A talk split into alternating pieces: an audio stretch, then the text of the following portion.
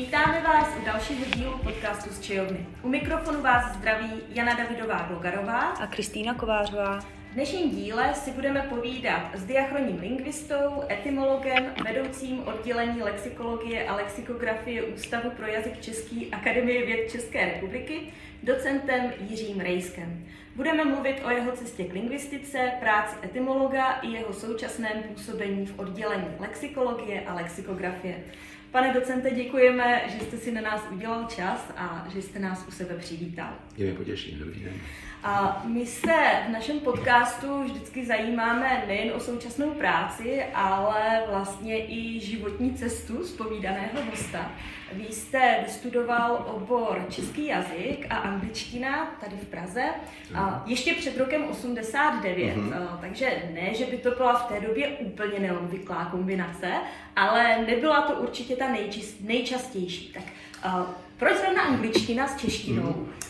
Já bych naopak řekl, že to byla jedna z častých kombinací, mm-hmm. takže vlastně čeština plus nějaký další jazyk, eh, světový jazyk. Eh, já tedy původně jsem chtěl jít na kombinaci čeština španělština, protože můj otec je hispanista, byl hispanista. Dokonce jsem se dozvěděl relativně nedávno, že vlastně asi první gradovaný hispanista v českých zemích krátce mm. po válce.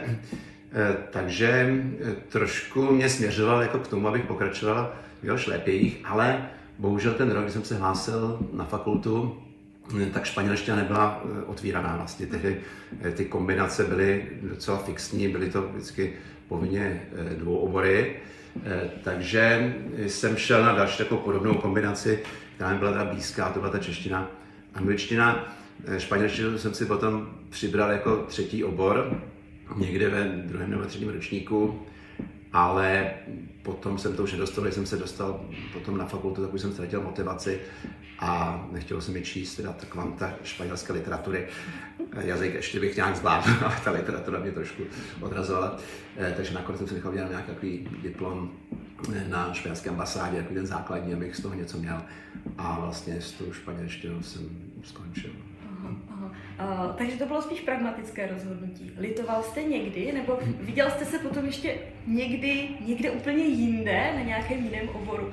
Um, myslím, že jsem, že jsem nelitoval. Tak um, já jsem asi v ta první léta svých gymnaziálních studií jsem takový sen být sportovním komentátorem. Mm-hmm. Jsem se hodně zajímal o sport a hodně jsem to prožíval, ty sportovní zápasy a že jsem to zkoušel jakoby tak komentovat.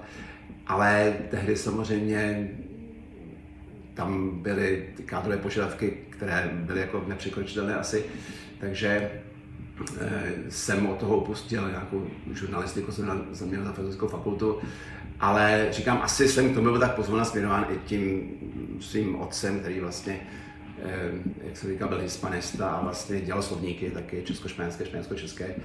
A tak jsem jako vlastně od malička viděl tu lexikografickou práci, tehdy ještě samozřejmě kartotéky, lístečky, tak, takže takže i on mi asi trošku tak nasměroval, že ta, že ta žurnalistika nebo prostě nějaký, nějaký spodný komentátor, že to je asi v té době nesmysl a že teda se mám orientovat asi tím letím směrem. Ale každopádně Eh, každopádně vždycky teda v té naší rodině to byly, preferované a vlastně pokračuje to i u mých dětí ty humanitní směry, protože u nás žádný technik nebo nějaký matematik se nikdy v rodině nevyskytl. No, takže to bylo teda orientované tím, tím směrem a nikdy jsem, nikdy jsem nelitoval, myslím na kombinace čeština a angličtina, že je teda eh, krásná, že otvírá dveře prostě i potom právě díky té angličtině jako do dalších oblastí, třeba do kurzu pro americké studenty, kde taky působím, eh, kde eh, je to takový jako docela, docela eh, vítaný, vítaný jako přídavek k tomu, k tomu platu, který máme tady na fakultě. No vy jste možná i vzhledem k rodinnému zázemí asi vždycky víc stíhnul k té vědecké práci, možná jste se asi viděl spíš tam, ale ty dvou obory primárně hmm. jsou většinou učitelské, tak působíte na fakultě, to znamená, že se učitelství nevyhnete, ale je to jiné než třeba učitelství na střední škole. Tak uvažoval jste někdy vyloženě o pedagogické Určitě, práci? určitě. Já se i do teďka se považuji spíš za pedagoga než za vědce. Mm-hmm. Mě, by, mě by prostě jenom čistá věda bez, bez učení nebavila a můj, můj otec teda psal slovníky, ale zároveň taky působil jako pedagog na vysoké škole ekonomický, to už je španělštinu.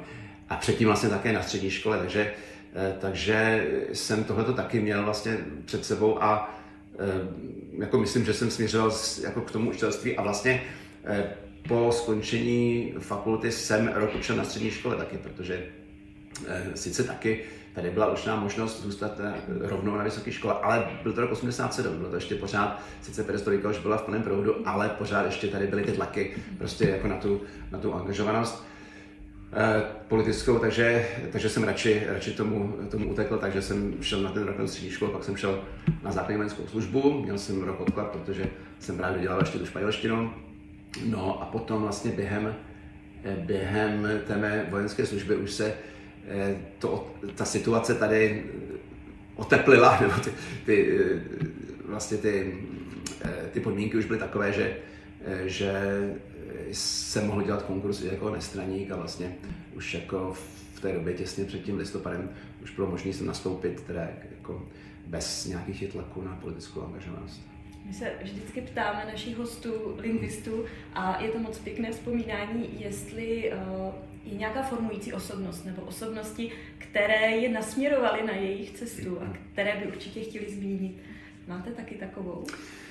Eh, tak eh, i v té době před listopadem tady člověk potkal samozřejmě mnoho osobností.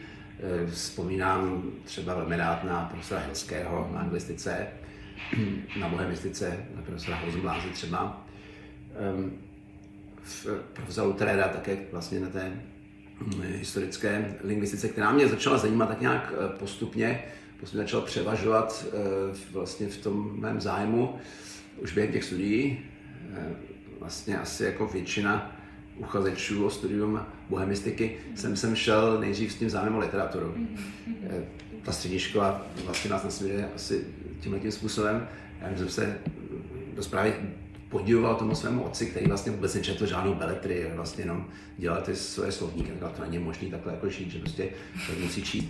Ale skončil jsem jako on, taky, taky nečtu žádnou beletry a vlastně dělám už jenom, jenom tu lingvistiku. Takže, eh, takže vlastně hm, vzpomínám si na to, že když jsme nastupovali v tom prvním ročníku nějaký takový seznamovací kurz, že nám tam někdo říkal, Eh, že vlastně většina těch studentů nastupuje právě s tím zájmem o literaturu, ale potom během toho studia, že se nějak vyrovná půl na půl. Tak já jsem byl právě teda ten případ, kdy, kdy to té literatury nakonec se, se to překlopilo ve prospěch té, té jazykovědy a postupně se mi docházel právě i k té, i k té jazykovědě, teda historické, což taky zase jsou tam také už ty momenty v tom studiu, kdy třeba ve druhém ročníku, když, byla, když byly nějaké základy slavistiky, tak tam jsem poprvé slyšel něco o baltoslovanské jazykové jednotě a prostě letošní a začalo mi to zajímat a tam se zase formovat ta mm, nějaká ta ten zájem tedy o, o tu, eh, o tu historickou senávací jazykovědu. A asi se to do toho promnulo i to, že jsem se zajímal o historii, že nebyla historie, takže, eh, takže potom nějak se to v tom sešlo a mm, prostě pár publikací dalších, třeba úvod o etymologie, které jsem se přečetl někdy asi na konci studia, možná už už těsně předtím, než jsem nastoupil sem, eh, tak mě ovlivnila právě v tom, že jsem věděl, že asi se chci zabývat tou etymologií. My se u původně dvou oborových hostů často ptáme, který z těch oborů je jim blížší. Ale vzhledem k tomu, že to téma vaší magisterské práce byly anglicizmy v české sportovní terminologii. Je zřejmé, že jste na to šel tak šalamonsky. Byla to ta chvíle, ta volba tématu a vlastně práce na té, na té závěrečné práci, a kdy jste se rozhodl, že se vlastně budete věnovat té lingvistice? Nebo jak se to stalo, že z té literatury najednou diplomová práce lingvistické? No jak jsem, jak jsem říkal, tak ono to... komentátor, že jo? Eh, ano, tam tady je, tam tady je taky. To ano. asi jo, to taky, tam, to taková... ano, tam byly ty, tam, přesně, tam byly ty, tam byly ty sportovní, sportovní anglicismy, jsem měl ještě u, u doktora, doktora Flega, byl jsem jeho první diplomant. Eh, takže tam se promluvily všechny vlastně tyhle ty eh, moje zájmy, to znamená, tam jak ty moje dva obory, které jsem mhm. studoval, vlastně angličtina, čeština plus ještě právě ta sportovní publicistika, takže eh, takže to ještě byla taková ta fáze, kdy jsem možná nebyl tak jako přesně orientovaný na tu historii a na, ten, na tu historickou jazykovědu, ale už to, už to tak nějak asi během toho studia, jak už jsem naznačil, ve mně tak nějak klíčilo. Vzpomínám si třeba, když jsme měli semináře ze staré angličtiny, tak jsem asi jediný, koho to bavilo tam rozebírat prostě ty staré texty. Jsem i tam svému kolegovi jednou psal prostě tu práci, protože jako on se s tím nevěděl rady a mě to nějak, nějak jako bavilo, takže, eh, takže pak bylo pro mě zklamání, že jsem dostal zkoušky dvojku teda, protože jsem jako cítil na to, že prostě je to, je to něco, co mě, co mě baví a co bych, eh, z čeho bych jako jedničku měl dostat.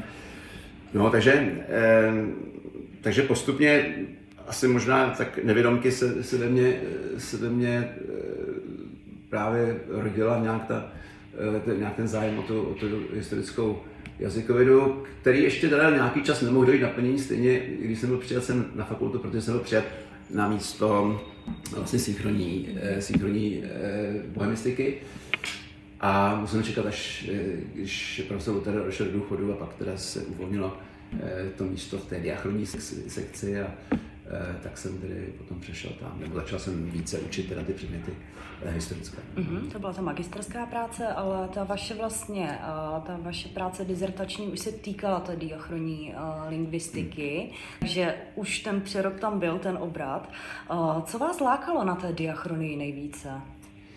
No, těžko říct, no asi právě, jak jsem, jak jsem říkal, zájem, zájem o tu historii, takové, možná i taková ta, taková možná horší uchopitelnost a menší exaktnost. Mm-hmm. Já si vzpomínám, když jsem měl vlastně asi první tady první seminář e, s etymologií, jsem si vypsal vlastně hned snad první rok nebo druhý rok jsem tady začal učit.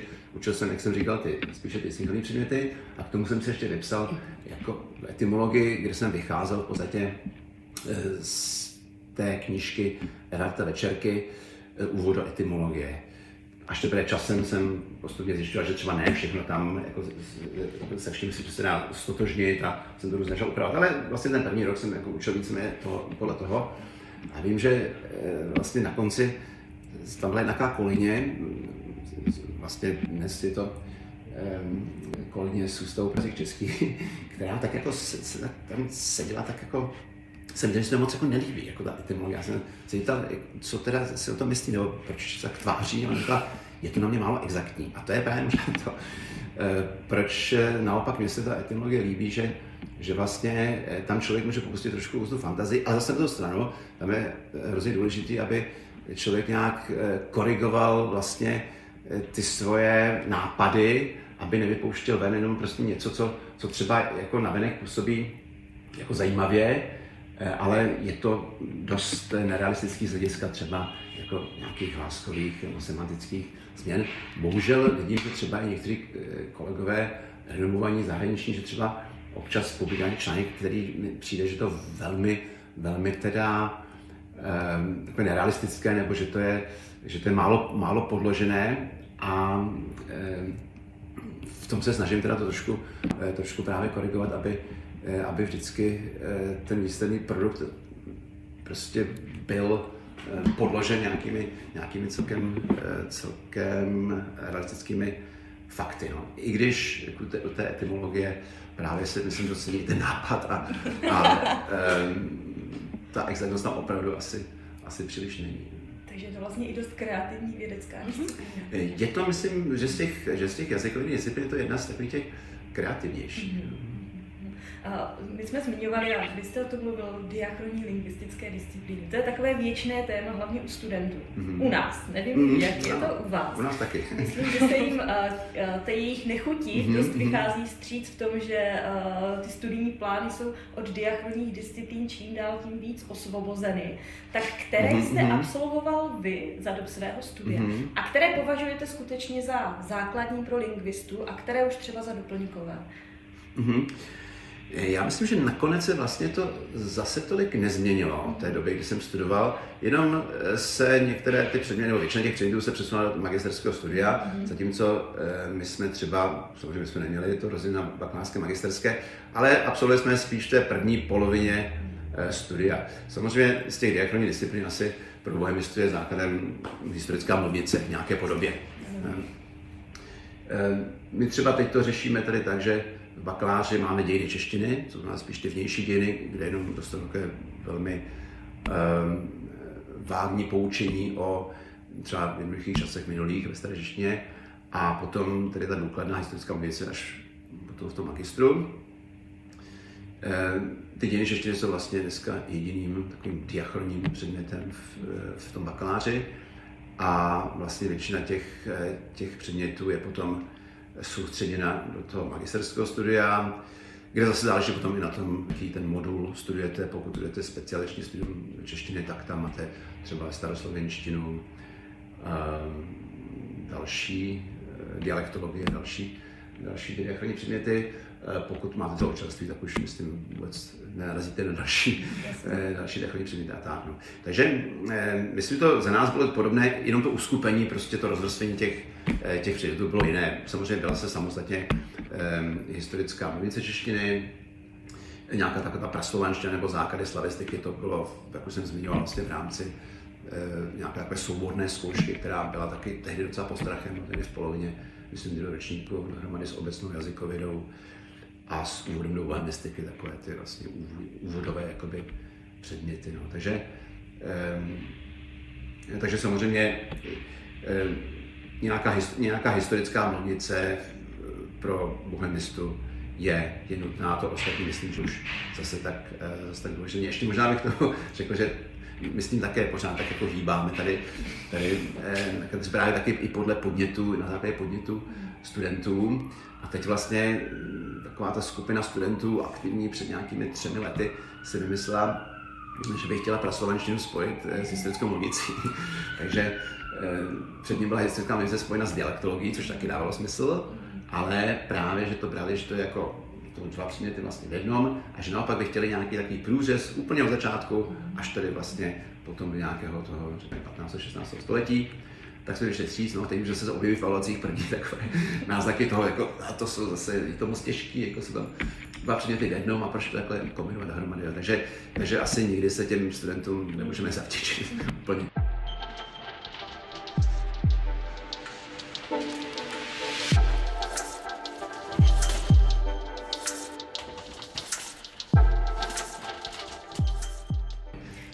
Že eh, znalost historické mluvnice češtiny je důležitá třeba i pro studenty učitelských oborů?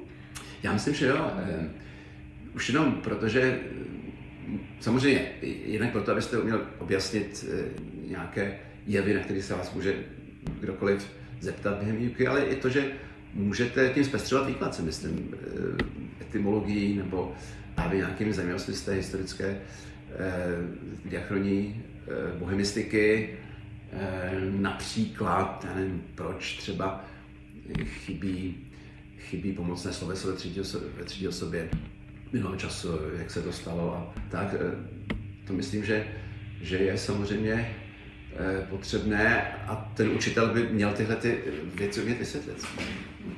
Samozřejmostí je výborná znalost historické mluvnice češtiny i pro etymologa, o tom jako netřeba diskutovat. Jak je to s cizími jazyky?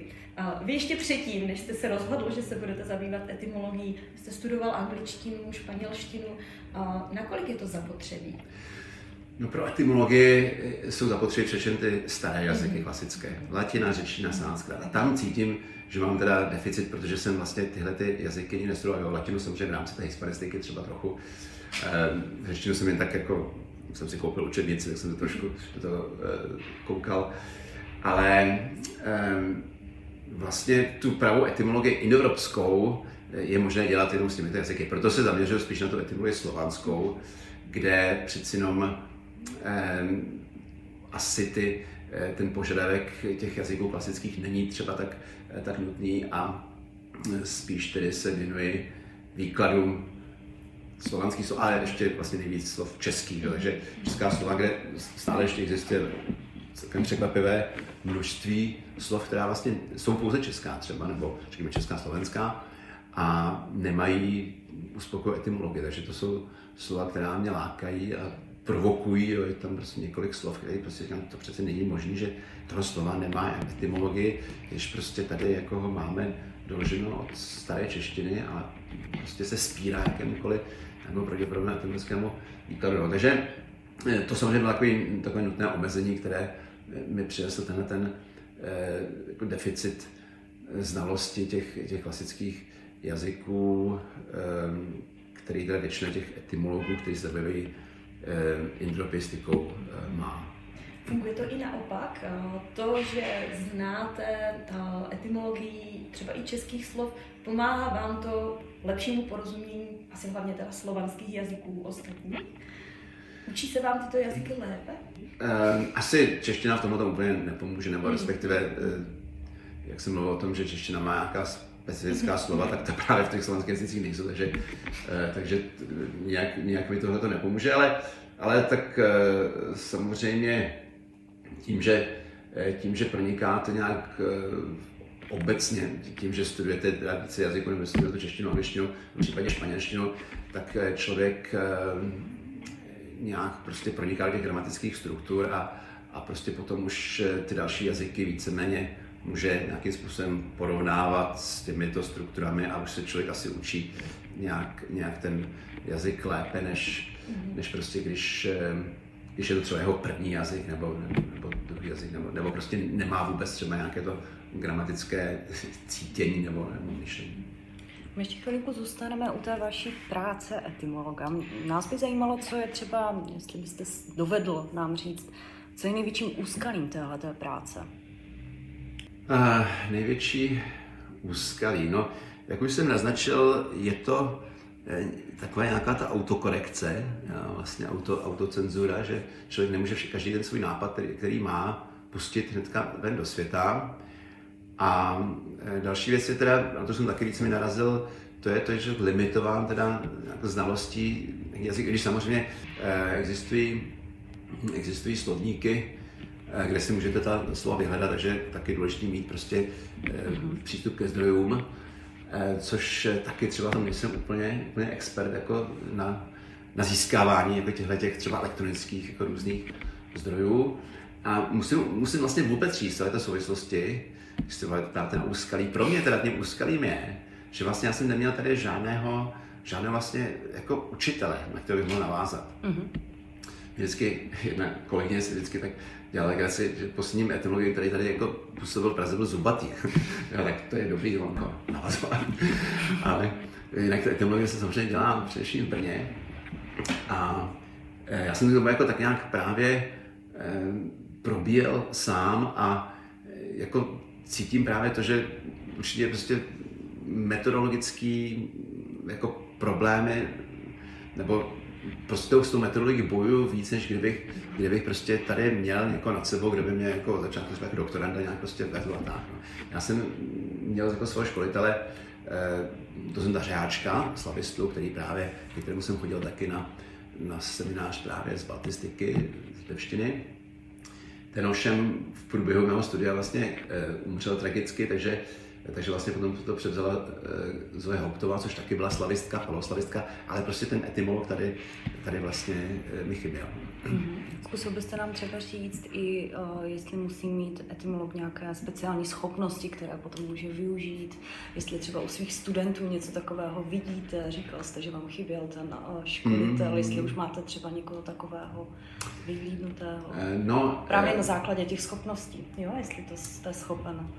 Eh, no, schopnost, já nevím, schopnosti jsou asi teda být vnímavý tím jazykům, mít nějak jako, eh, tak nějak chuť eh, v těch jazyků pronikat, že nějak se třeba je osvojovat a potom asi mít jako kombinační nějaké, nějaké schopnosti, nějak to prostě tyhle ty poznatky zkombinovat. Musím říct, že já ten seminář etymologie vypisu jednou asi za dva roky, protože je potřeba zase tady učit ty, ty předměty základové, mhm, takže, mhm. takže nemůžu si učit každý semestr etymologie, že mě to asi bavilo, ale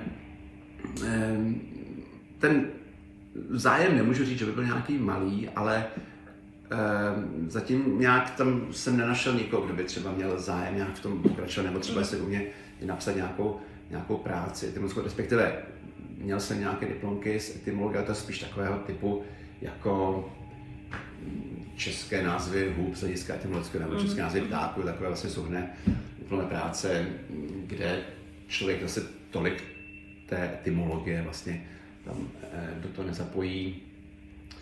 No, takže, takže byl bych rád, samozřejmě, kdyby se objevil někdo, kdo by... Pokračovatel nějaký. Pokračovatel, ale spíš jsem asi smířen s tím, že tady už jako vzhledem k tomu, že právě jako tady je to omezeno v podstatě na ten jeden výběrový seminář, uh-huh, že vlastně uh-huh. to hlavní pracuješ v tom Brně, kde teda je to jedno z těch oddělení v ústavu pro jazyk český, které, který dělají, ty vel, dělají ta, ta velká slovníková uh-huh. díla. Takže tam samozřejmě to uplatnění je, ale tady asi jako nik, nikoho to zase tak úplně moc neláká. A tady třeba diplomové práce nemají studenti zájem právě z etymologie si zapisovat? No ono, ono právě jako eh, etymologická práce typu opravdové etymologie, to znamená, kde, kde člověk porovnává těch eh, řadu jazyků a snaží se přijít nějaký, no, to, to právě není úplně diplom. Mm-hmm. Takže tam spíš dáme taková ta témata, eh, která by se věnovala spíš té etymologii české, třeba, znamená právě ty eh, porovnat třeba z hlediska etymologického slovotvorného a tak dále, různé, různé oblasti slovní zásoby, jako jsou třeba, už jsem zmiňoval třeba ty práci, hloupě nebo něco, něco prvního. A, ale jinak si těžko dá představit nějakou práci, prostě, která vyřeší nějaký etymologický problém, který si prostě si etymologové uh, nevidí řady dosud. Jasně. Aha.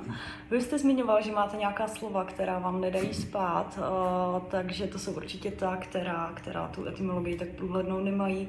Mohl byste nám dát třeba nějaký, nějaký příklad těchto slov? Jo, no, já jsem to už taky někde zmiňoval, slova, která mi je provokují, ale eh, je to třeba, je to třeba slovo pouhý. Pouhý, který pouze teda v češtině, ale eh, jako zkoušel jsem se k němu jako přiblížit z různých směrů. Machek, Machek to vykládá nějakým přesmykem. Eh, on, to, on tam ještě varianta vedle půhý, tam je i půhlý ve staré češtině, takže on to vysvětluje z hloupý. Jo, že vlastně teda jako pouhý a hloupý semanticky tak nějak tam nachází nějakou linku a potom jeho oblíbená teda metoda různých těch přesmyků a různých nepravených hláskových změn. Ale to mě samozřejmě uspokuje. Dneska, dneska po těch metatezích nebo po těch nepravných hláskových změnách, jak mluví, sahá jenom opravdu v případě největší nouze. No ale nic, nic lepšího zatím, zatím nikdo, nikdo našel. Další uh, slovo, který napadá, je všímat si. Všímat si, to na mě není doloženo už ve 14. století, myslím až z 15. nebo ze 16. století. A tam teda Machek má zase takovou divokou etymologii, že to je jako v uší mati. Ale zase nic lepšího není. Ehm, napsal mi jeden kolega student z Německa, který tam, Čech, který tam v Německu studoval, nebo Čecho-Němec, eh, který měl svoji, eh, svoji verzi, nebo napadlo ho, že by to mohlo být všejímati. Jo? Všejímati jako všejímati. Což zase ale eh, nevychází jednak to úplně hlaskoslovně a ani třeba syntakticky všejímati, čeho tam ještě ten genitiv. Že? No, mě pak, na, a to je právě tady ta autokorekce. Mě napadla ještě jedna tak, taky divoká etymologie. Já říkám, to nemůžu prostě nevím, protože to je jako úplně fantastické, ale jako vši jímati. Jo, že vlastně ty vši samozřejmě jako hrály v tom životě, v tom životě středověku svoji, svoji jako významnou roli. Třeba, třeba výskati, výskati vlasy, který si než jako jiskaty, jiskaty, jako hledat, hledat vši. No tak jsem říkal, jako vši jímati, čeho jakoby hledat tam někde nějaké, nějaké hnídy, jak se hnídoby. Ale prostě dokud nenajdu pro to nějaké, nějaké opodstatnění jiné, že třeba najdu ty vši v nějaké souvislosti mhm. podobné, nebo tam je problém i toho, i toho spojení, že prostě těch dvou slov, že by se to stálo do jednoho slova, což je problém, ale i toho fuší, mati tak. Takže to samozřejmě nemůžu, nemůžu eh, zatím jako publikovat. Tak tam, tam našem podcastu. našem podcastu. To jako, zmíním jako nápad. První jako, zmíním to jako nápad, ale je to právě, já už jsem tohle několikrát někde, někde zmiňoval, jako eh, vlastně hranice mezi etymologií jako lidovou a, a vědeckou, že je vlastně hrozně, hrozně tenká. Že? Tady vlastně jsou tři takovéhle výklady, teda v ušímati, všejmati, všímati, všechny zavání tu lidovou etymologii. Možná, že třeba jeden z nich by mohl být jako správný, ale e, zároveň to může být nějaký úplně jiný výklad, který, který zatím nikdo, nikdo nepřišel. kolik takových slov, které vás provokují, máte? Jako, je to v řádu jednotek, anebo už to vydá na samostatný sešit, nebo soubor no, počítačů? Ne, to by bylo v řádu, v řádu jednotek. Eh, já tady uvádím tahle ta dvě, to pouhý a všímat si, ale ještě pár by se jich našlo, jen třeba tanec taky není, není uh, vysvětlený jednoznačně. Ono, zase tolik těch slov, která jsou pouze česká, ani, ani není, ale tady zase je, to výhoda nebo nevýhoda, ale vlastně eh, tady u těch slov, těm se věnují pouze čeští etymologové, že? to znamená, že zase člověk jako ne, nemusí mít tu obavu, že třeba předjí něco nějaké zahraniční literatuře, protože většinou, když to je pouze české, tak eh, se tomu z těch zahraničních autorů málo kdo bude věnovat. Eh, takže tady je právě ten prostor, teda jako něco, něco najít, ale, ale právě zase to, že to je omezeno pouze na ten český rybníček, tak vlastně zároveň, zároveň tedy to znemožňuje nějak, nějaký třeba širší, širší pohled, by, by dali třeba i, i ty výklady těch, těch zahraničních autorů. Tak eh, věnujete už se tomu dlouho, takže, takže už přece jenom eh, těch slov je méně a méně, které, které ještě, ještě nevíte. Stává se vám i přesto ještě dnes nějaký aha moment, že dlouho nad něčím přemýšlíte a pak najednou narazíte na nějaký pramen nebo doklad a najednou je to jasné? No, už se mi to asi dlouho nestalo, to. Je to možná i tím, že trochu, že, že teď vlastně po té, co vyšlo to druhé vydání toho slovníku mého, že jsem trošku o té etymologie jakoby zase odešel stranou. Jinak eh, teda tím, že jsem, že jsem pak eh, psal tu, eh, tu monografii zrození češtiny, která byla spíš teda taková na pomezí teda praslovenštiny a pračeštiny a bylo to spíš teda vývojové teda z hlediska, z hlediska teda vývoje jazyka, nikoliv, i šla je tam taky trošku do toho zapojená, ale nebyla to čistě ekonomická záležitost samozřejmě. A e, taky tím, že vlastně teďka e, jsem přešel do toho, nebo přešel vedle toho úvazku, který mám tady, máme ten úvazek e, v obrazech český, takže tam děláme ten slovník současný, takže je méně času teďka na tu, na tu etymologii samotnou.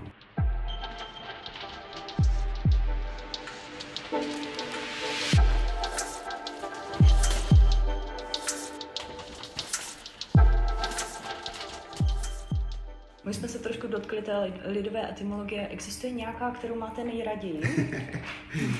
Která vás baví třeba? No tak mám některé lidové etymologie, které uvádím právě jako klasické příklady, tak to je třeba Špitov, nebo, nebo Velbloud, nebo Září. Tak asi tak tyhle ty tři mě v tuto chvíli napadají. Mm-hmm, mm-hmm. Uh, já se ještě, ještě trošku zůstaneme u té etymologie. Uh, vaš, lidé ve vašem okolí určitě ví, co děláte, čím se zabýváte a taková ta uh, klasická otázka určitě od všech těch známých je, uh, jestli se ptají uh, na výklady slov uh, jenom mm-hmm. tak, jako že si myslí, že vlastně suplujete ten slovník a všechno si to pamatujete. Stává se vám to často? Jo, stává se mi to docela často. Ale nejhorší je, že oni často přicházejí se slovy, které v tom slovíku nejsou. se slovy slangovými, prostě okazinalizmy. Ale to je zase takové, jo, že, to... že až budete ten slovník aktualizovat, tak vlastně víte, co tam máte rád, když vám ten eh, podnět No, tak to jsou slova, která neprošla se ani tím jako nej, nej, největším, jako nej, nejděrovatějším frekvenčním sítem. slova, já teďka, teďka si nevybavím asi v poslední době, a typicky třeba Jouda, jo, nebo mm-hmm. taková slova, která prostě jsou okrajová ve slovníku nejsou a nenacházejí se většinou ani, ani ve slovnících teda jiných než těch mm-hmm. etymologických. Eh, teď nedávno, a to, tam jsme měli štěstí, to, tam, se to, eh, tam jsme se toho dopátrali, eh, mě oslovil kole, jeden, v době covidu jsem měl takový nějaký kurz etymologicky online pro zájemce z veřejnosti, takže mm-hmm. tam se přihlásilo asi 12 zájemců a e, teď, teď se mi jeden z nich ozval a ptal se na slovo, které slyšel někde v nějakém televizním pořadu, chálka. ve významu jídlo. A mě to teda taky zde říkalo, ale mám doma příručku o e, vězeňském vězeňském slangu, vězen argotu eh, od eh, doktorky Leben Turnovcové. A tam jsem to z toho našel, že to teda je z, z Jidiš a je to teda, je to teda zřejmě přes, přes nějaký brněnský, přes brněnský hantec se to, se to dostalo do češtiny, zase to je to velmi, je to velmi okrajové. Takže, takže samozřejmě tahle, tahle ta knížka třeba, eh, ta je pro mě dosti cená v tom, že, že právě některé ty, ty věci, eh, které jsou eh, argotické nebo opravdu z toho kreslení zásoby, tak eh, tam se dají najít, ale pak je řada slov, které prostě třeba hafo mě napadá, jaké hafo, dneska běžné slovo, taky existuje k tomu nějaký výklad teda z Němčiny, který se ovšem úplně nepozdává, jo, takže, mm, takže tady v této oblasti najdeme, najdeme řadu slov, ale je známá věc, že prostě slangové výrazy se etymologií velmi Eh, velmi těžko a, a etymologie se o to málo kdy pouštějí. My často v našem podcastu nahráváme z onomastiky, je to dáno částečně i tím, eh, jak je vlastně zaměřeno vědecky naše pracoviště. A ukazuje se, že ty představy veřejnosti o onomastice jsou zkreslené. Lidi si myslí, že jde vždycky jenom o výklad jmen. Uh, jak je to s etymologií? Musíte často vysvětlovat, co je vlastně náplní práce etymologa. To slovo asi všem úplně známé nebude. Jestli se no, vám to děje často. Někdy se pletou etymologie s entomologií. Ale eh, jo, je pravda, že je pravda, že teda etymologie úplně asi není to úplně známo, čím se, čím se zabývá. Ale spíš to se mi stává, kde se překrývá teda Eh, ten zájem té veřejnosti eh, s, s nějakou jinou disciplínou, která u mě v těch dotazech na mě třeba, které směřují, eh, to je právě s tou onomastikou, že se ptají na, mm-hmm. že se ptají na etymologii vlastních jmen. Což zase právě většina etymologů nedělá. Říká, ne, tohle jsou onomastici, my si děláme tady prostě ta apelativa a to, takže mm-hmm. to se musím pak vysvětlit, co apelativa, ale dokážu vysvětlit nějakým způsobem lidským. tak, v současnosti pracujete jako vedoucí oddělení lexikologie a lexikografie přece jenom je to trošku odklon od toho původního zájmu o starou češtinu a etymologii. Co vás vlastně přivedlo k té změně? Přivedlo mě k tomu to, že vlastně v té covidové době, když eh, tady vlastně nebyly ty, ty kurzy pro cizince, eh, kterých jsem taky participoval, mi zůstal vlastně jenom tady ten eh, jenom fakultní, fakultní úvazek, fakultní plat a když jsem se nabídku tedy z Ústavu český dělat vedoucího lexikologie a lexikografie, tak jsem, já jsem tu nabídku dostal už uh, asi tři roky předtím a tady jsem neměl teda žádný důvod nějak se tím vůbec zabývat. Uh, jak jsem vždycky říkal, mě vždycky víc uh, lákalo to učení, než nějaká práce tedy v ústavu, takže tehdy tady všechno běželo v pořádku, takže jsem vlastně to tedy odmítl. Teď ta nabídka přišla znovu, tak po zvážení jsem si říkal, že bych zase mohl zkusit.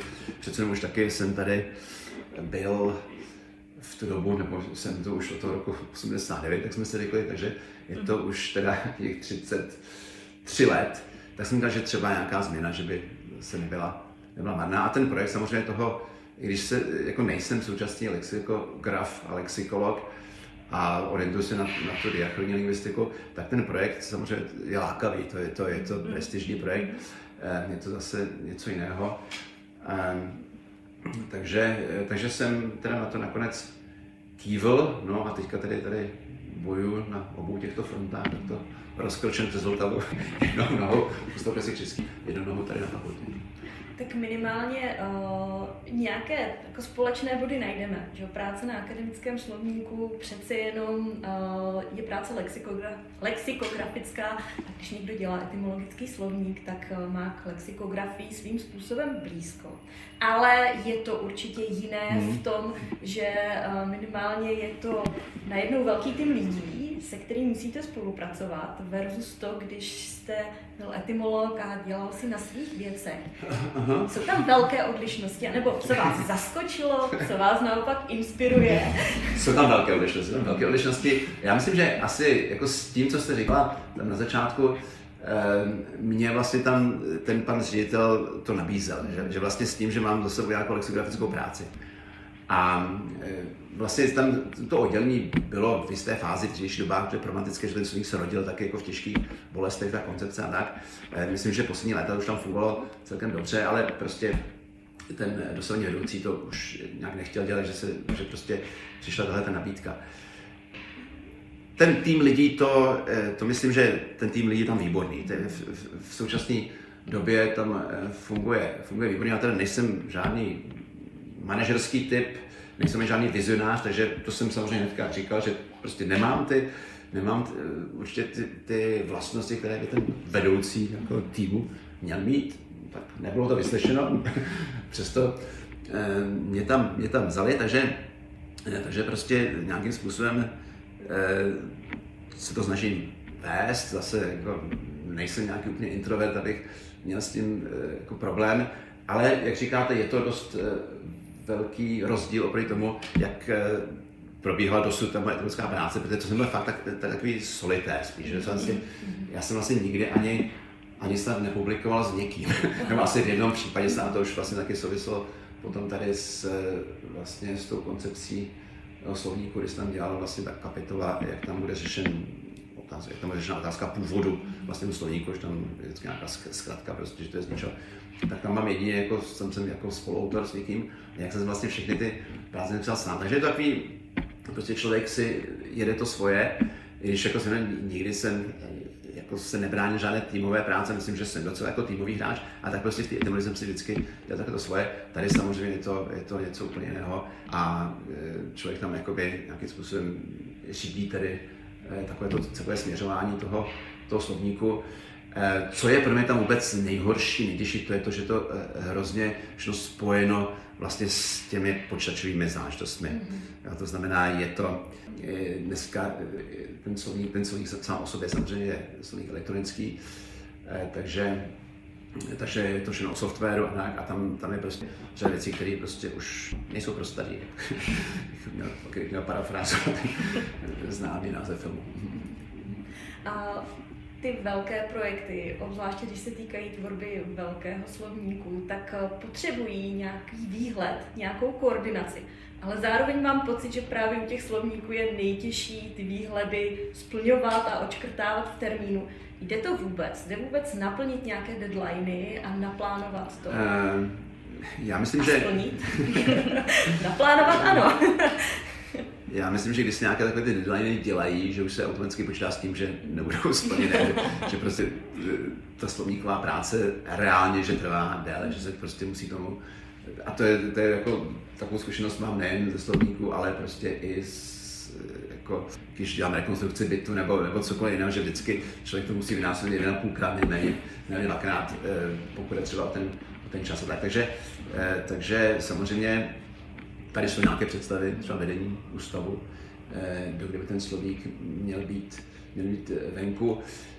Ta koncepce slovníku se měnila i kvůli tomu, že vlastně z původních nebo rozsah těch 150 tisíc hesel asi eh, to zredukovalo na 50 pouze, nebo kolem 50, 50, aby ta abeceda vlastně projela teda do konce a aby tam byly teda ty nejprve slova. No ale i tak vlastně asi tu původní představu nebudeme schopni nějak, nějak naplnit. No teď zrovna probíhá finální revize, nebo respektive interní oponentura ústavní písmen F a G, takže zase o kousíček se, se posouváme eh, dopředu, no ale eh, celkově, eh, celkově samozřejmě ta, eh, ta práce jde pomalu, což je dáno tím, že samozřejmě eh, rozpočet ústavu je omezený, takže tam třeba není tolik.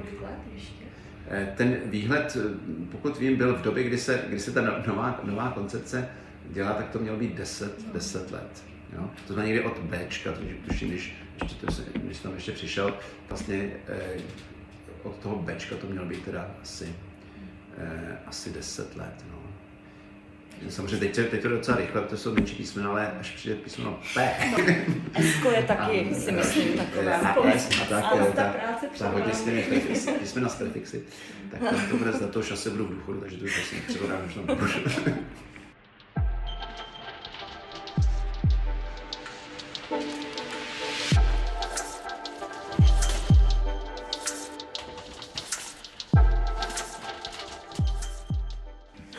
tam tak ty velké slovníky současné češtiny strašně rychle zastarávají. Mm. Slovní zásoba se vyvíjí, jazyk taky. V čem vidíte hlavní přínos těch slovníků? Tak eh, myslíte eh, současné, současné, ty současné, mm. současné. No tak ta, to zastarávání, to je, to je velké téma a jako je má věc, že to je u všech, u všech slovníků. Eh, tak když se podíváme jenom na, na historii vlastně českého slovníkářství, když se vezmete příruční slovník jazyka českého, že jo, léta 35 až 50, jsem asi 22 let to vycházelo. A když to vyšlo, okamžitě začal dělat slovník nový, slovník současného jazyka českého, eh, protože bylo jasné, že prostě už jako ten, ten slovník je v tu chvíli zastaralý. Tak když to, se podíváte to říkáme třeba... i studentům lexikologie no. a lexikografii, že, že, že to je vždycky takhle. Když se podíváte třeba vždycky na příklad, právě z toho především slovníku, když jsem zde hesla brát a vzít. Je vlastně taky tam eh, velká disproporce vlastně, že ten slovník, taky když se podíváte na různý písmen, že myslím, první díl je A až je, a pak vlastně těch dalších 8, 8 dílů vlastně až to zbytek, zbytek té abecedy. Takže, eh, takže tam, eh, tam je vidět, jak, ten, jak, jak se třeba i v průběhu ten, ta slovníku mění, což teda doufám, že to, to naše slovníku nebude. Ale to, že ten slovník zastarává, to je, to je jasná věc. Tam ještě problém v tom, že, že vlastně my se opíráme o korpus, mm-hmm. ale i ty korpusové doklady už, který, který vlastně těžíme, tak nejsou úplně současný, že už jsou třeba těch 10 mm-hmm. let, 10 let starý. Takže um, se nedostanou třeba slova, která teď jsou jako na vzestupu, mm-hmm a třeba ještě nemají tu frekvenci, aby prošli zase tím naším kotačním sítem eh, frekvenčním, které máme, který máme v tom slovníku. Eh, takže tam to někdy řešíme třeba i ad hoc, že eh, si nevím, tak tohoto slovo je perspektivní, to vypadá, že bude ještě síly, takže ho tam dáme, i když třeba nesplně úplně ty frekvenční požadavky. No, ale proto samozřejmě ty tlaky na to, aby, aby ten slovník vyšel co nejdřív, aby zase nebyl úplně zastarý. Ale samozřejmě výhoda toho elektronického slovníku je, že se může kdykoliv něj sáhnout a opravovat. Tam je potom otázka, a to taky řešíme, jestli teda udělat nějaké tedy verze třeba v podobě e knížky, mm-hmm. jo, nebo jestli nakonec ten slovník by se tisknul, jsou takové, takové návrhy, ale to právě pro nás přináší tuto nevýhodu, že do toho nemůžeme jen tak zasahovat. Pokud to dostane nějaké ISBN nebo ISSN, eh, tak eh, vlastně to několik let musí zůstat nezměné a pak vlastně dělat takové další vydání.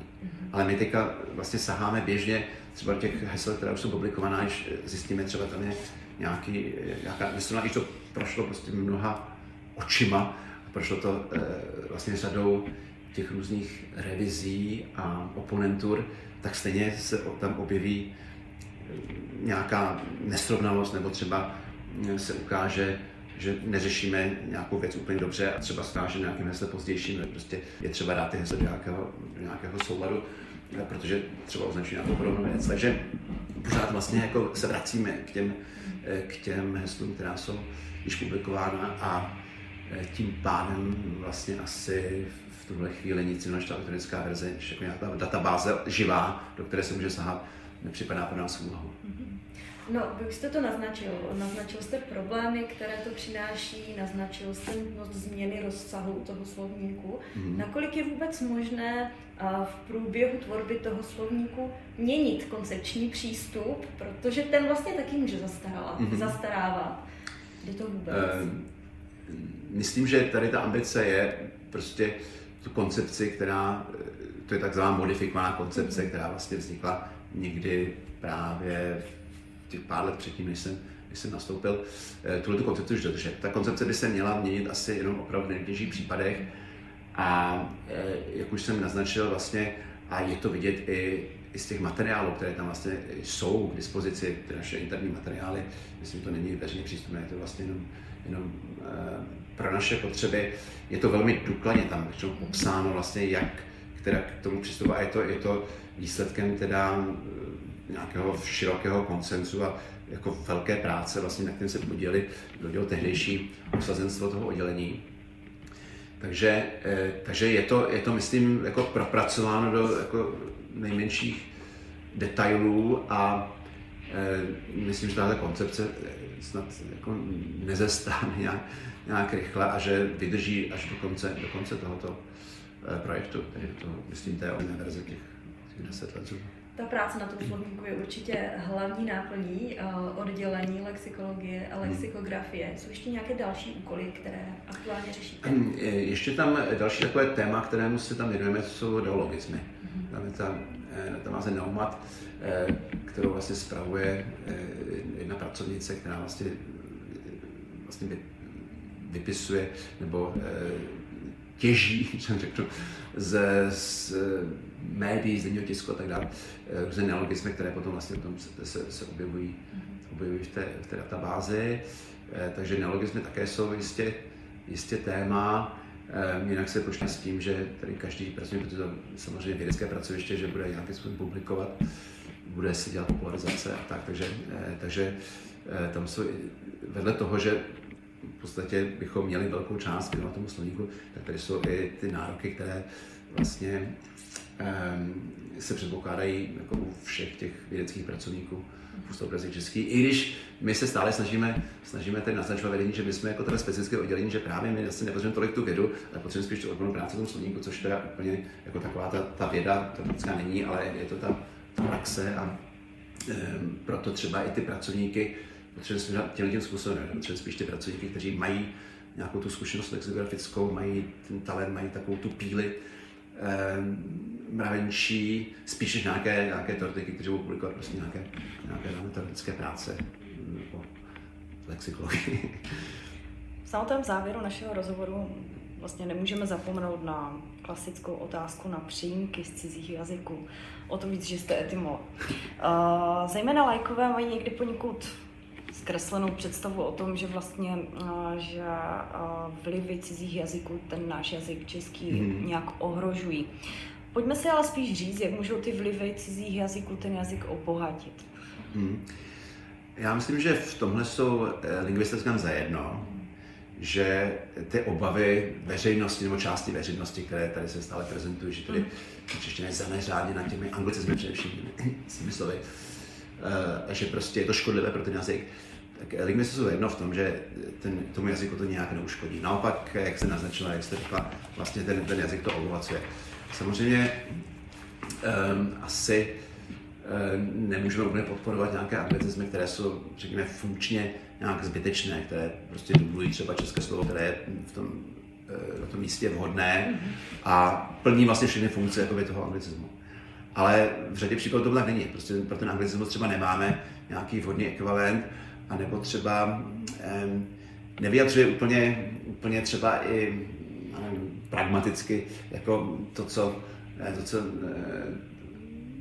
prostě vyjadřuje ten anglicismus. Takže, ne, takže uh, já třeba také se přistínu, že, že třeba použiju uh, slovo hejtit, no, nebo něco podobného, což jako ne, není prostě naše nenávidět, že? to prostě tam je, tam je rozdíl Navíc jako i je to, je to kratší, je to, je to funkčnější, takže, eh, takže prostě eh, tyhle ty výrazy v tom jazyce asi mají své, své opodstatnění a neříkám, že zrovna hejtit nějak češtinu výrazně obohatí kladným způsobem, ale eh, jako součást té, té mluvy dnešní mládeže je třeba to, to přijmout a, a myslím, že to nijak nemůže jako struktuře češtiny uškodit.